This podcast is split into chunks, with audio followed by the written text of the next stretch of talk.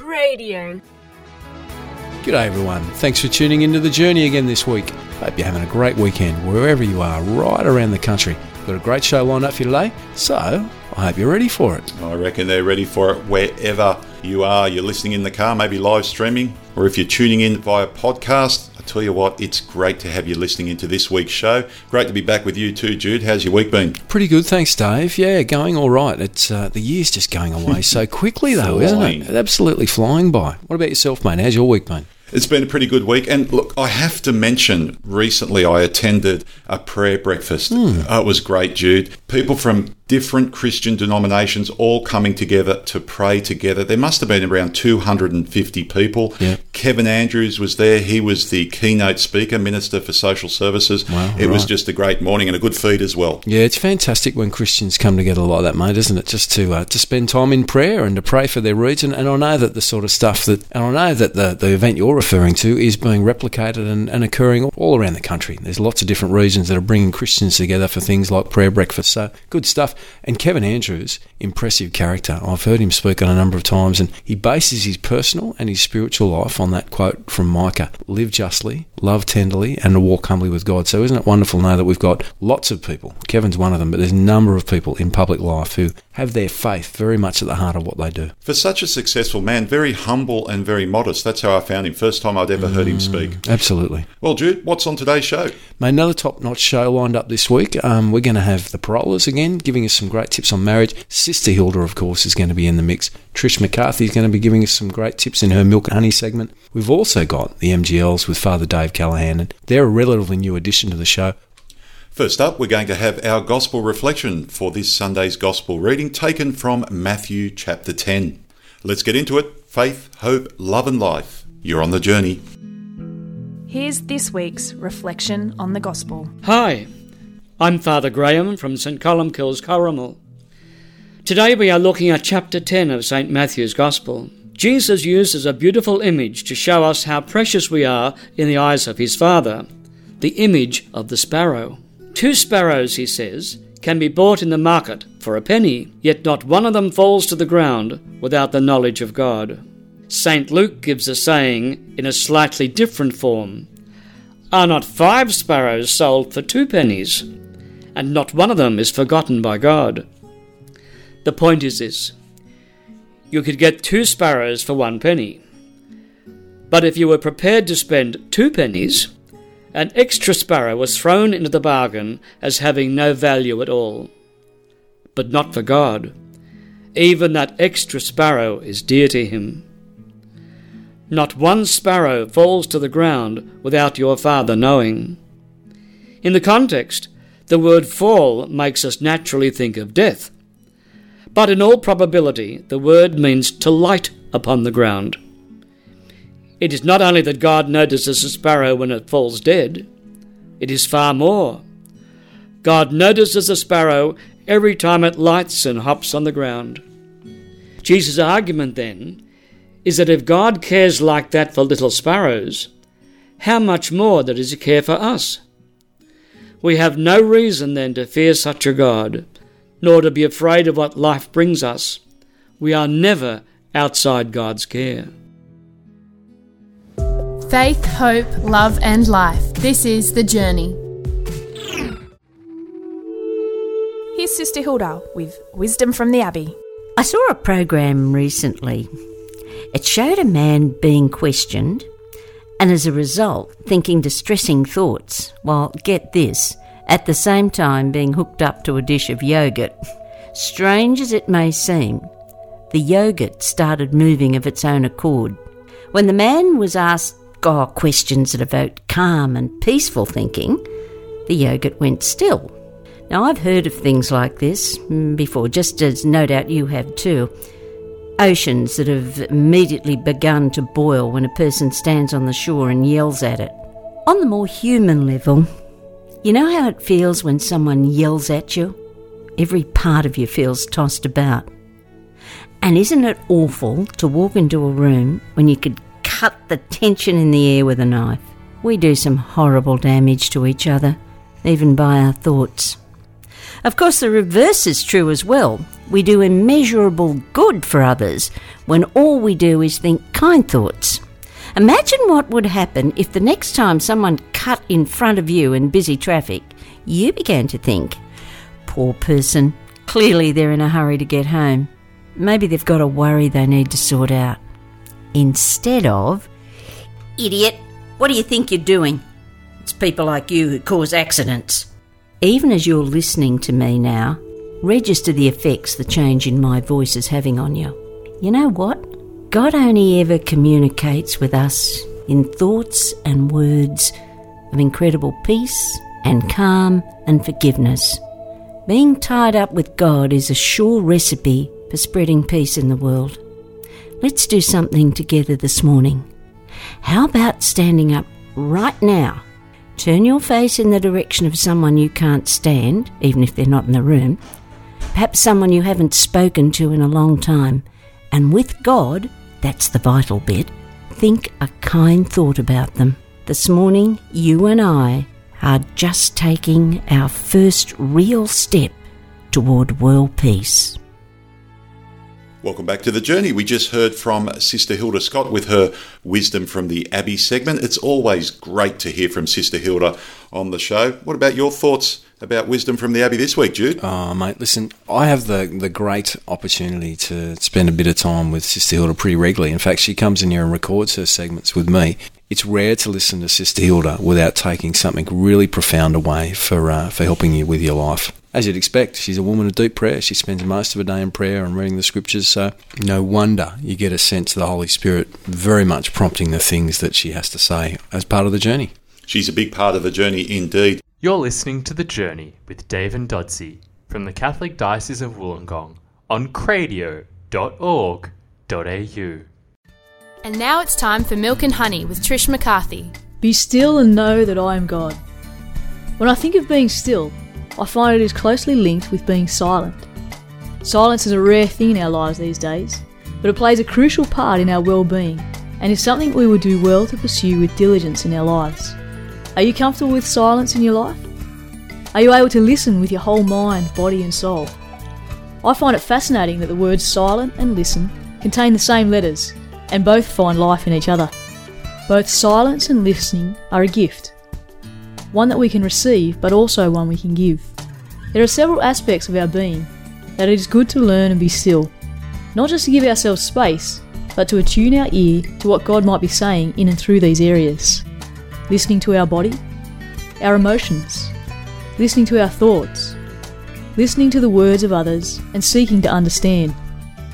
Pondering the scripture silently in our hearts, having a small verse that we carry each day with us, allowing the daily events to bring it to life. For example, I was thirsty and you gave me a drink. Who is thirsty in my life? Who is asking me to refresh them with my presence, my words, my encouragement, my service in this moment? Take some time today to practice being silent, or adding some silence into your day. As with all God's gifts and virtues, the more you cultivate this rare and precious gift in your life, the more fruit you will see. Together on the journey, faith, hope, and love for life in all its fullness. Welcome back to the journey. I really hope you're enjoying the show today, wherever you are, right around the country, either live through your local Christian radio, online, or via podcast. A few weeks back, Jude, we spoke about the movie Son of God, a mm. great movie, a movie on the life of Jesus. It was in the cinemas from around May 22nd. Did you get along to see it? I did, mate. I um I said to our listeners that I hadn't seen it at that stage, and I was going to wander off and, and have a look at it. I was really impressed, and uh, and went along to my local cinema, saw the movie, good crowd, and look, so many people who walked out of there were obviously really affected by a very simple, very authentic telling of the gospel story. So yeah, mate, I did. It was great, and gee, I hope it's having success around the country. I hope people are using it as a way of talking about their faith with other people. Great to hear, Jude. Glad you enjoyed it. Faith, hope, love, and life. You're on the journey. Here are the missionaries of God's love with The Call. When God gave the people of Israel the promised land, they probably didn't realize that it would be a battlefield for the rest of history. Ever since the Israelites returned from Egypt, this land of milk and honey has been wedged between competing empires who have had a bad habit of using the promised land as their battlefield. Did God make a mistake in choosing this place? or was this part of his plan? It is clear in the history of the Bible that God has intentionally put the people in an impossible situation. The constant message of the Old Testament prophets seems to be that God allowed this so that they would have to rely on Him and not on their own power. God repeatedly tells the people not to make alliances with other nations or rely on human power to save them. As Christians, we are all on a journey to the Promised Land. And once again, it seems that God allows us to be surrounded by forces that threaten to overwhelm us. It is so hard to survive as Christians in the world, and sometimes even the commands of God seem to be impossible to live. But perhaps this is the whole point. While battles rage all around us, Jesus simply tells us to be like little children. Be dependent and trust in the love of your Heavenly Father who will protect you. No matter how great the trials, the true beauty of the Promised Land is to be found when we allow ourselves to be carried and protected by the Father rather than trying to fight for survival by our own strength. I'm Father Dave Callaghan from the Missionaries of God's Love. Find out more about us at mglpriestsandbrothers.org. You're listening to The Journey music, interviews, and wisdom for living life to the full. You're listening to The Journey on cradio.org.au. Walking the Walk, here's Sam Clear. Hi, I'm Sam Clear for Walking the Walk. Those of you who've read my book about the walk around the world for Christian unity would hopefully remember the dedication on the first page. It's to my mum. It reads, For Mum, who stopped reading my weekly updates when the journey became too dangerous, resorting to asking family members, Is he okay? Thank you for never calling me home despite the dangers. I'm still amazed that my mum had the ability to literally let go of my well-being. When someone close to us feels called to step out to serve Jesus, to carry his love into the world, are we Peter's or Simon of Cyrene's? When Jesus foretold of his death, Peter stepped up declaring, No, Lord, this must not happen to you. Jesus' response was a swift, Get behind me, Satan. Simon of Cyrene, on the other hand, was enlisted to help carry Jesus' cross. He may not have carried it too willingly, but he carried it. While walking the world, I had so many faith filled people inform me that the next section I was about to walk was too dangerous and offer to drive me or pay for my bus ticket. Do you know that only once, once, did a faith filled person inform me that the next section I was about to walk was too dangerous, but follow it up with, Can I walk and pray with you and show you the safe way through? In our churches, in our communities, in our families, do we attempt to dictate terms? Or do we encourage the following of God's call on others' lives, even when we don't necessarily understand the calling, and participate in carrying the cross in that journey? I'm Sam Clear for Walking the Walk. For more on the walk around the world for unity, go to walkforone.com. Faith, hope, love, and life. This is The Journey. I've said it many times, it is great to have Sam on the show. You can go to his website, walkforone.com, the four being just the digit, walkforone.com. It's a great place to go if you're passionate about unity for Christian churches, as we are, Jude. Yeah, spot on, Dave. Also in there was Father Dave Callaghan from the Missionaries of God's Love in his segment The Call, calling us into true daily discipleship this week by placing our trust in God. Jude, you spoke about this last week, and I thought it was timely that we remind people about Palms Encounters. Yeah, fantastic organisation. They do great work. This is a great opportunity to volunteer and do some work overseas, for instance, in Kiribati between the 3rd and 14th of August, mm. also Timor Leste, September 22nd through to October 4th. Great opportunity indeed. If you want to find out more and make a difference outside of Australia, contact Palms on 02 9518 9551. That's 02 9518 9551. Or you can email them encounter at palms.org.au. Keep in mind, limited places are remaining at the moment, so get on board. Faith, hope, love, and life. You're on the journey. You're listening to The Journey with Dave and Dodsey from the Catholic Diocese of Wollongong on cradio.org.au. With advice on peaceful parenting, here's Marilyn Rodrigues. Peace I leave with you, my peace I give to you. It is not as the world gives that I do. Hi, I'm Marilyn Rodrigues, and I'm talking about becoming a more peaceful parent. Christians would recognize this quote as coming from Jesus, speaking to his closest friends shortly after his resurrection. He was speaking for our benefit as well, where we stand 2,000 years later. And we know that the world can't give us peace, but we keep trying to find peace in worldly things, don't we? I know I often fall in the trap of thinking that my life would be so much more serene if the kids were just a little bit older, or if we had a, bit more money, or if a drive through bread, milk, and chocolate shop were to pop up near our house. But I know that if these three things magically happened tomorrow, yes, I might have a more peaceful couple of days, but bam, something else would soon come up to disturb me. Anything we can imagine will give us more peace, which is an outside circumstance, can be taken away, or can even turn out to be a source of more distress. The only peace worth having, because it is true peace, is the peace that God gives. It is a peace which is ours at any moment, whatever is happening, in the daily, mind numbing tasks of each day, in the little annoyances and the very real burdens, and in the times of crises that can hit our families out of the blue and knock the wind out of us. This peace is only to be found inside of us, as St. Augustine famously expressed when he talked about how he looked everywhere for God and couldn't find God. And then he said, Lord, you have made us for yourself, and our heart is restless until it finds its rest in you. Reading just a little of the Bible, particularly the New Testament, every day is a great anecdote for a restless heart, a way to hold on to Christ's peace in the push and pull of all that is going on around us. Try using a real Bible rather than reading it off my phone so that my kids will see me dipping into it and then let them benefit from my gift of peace.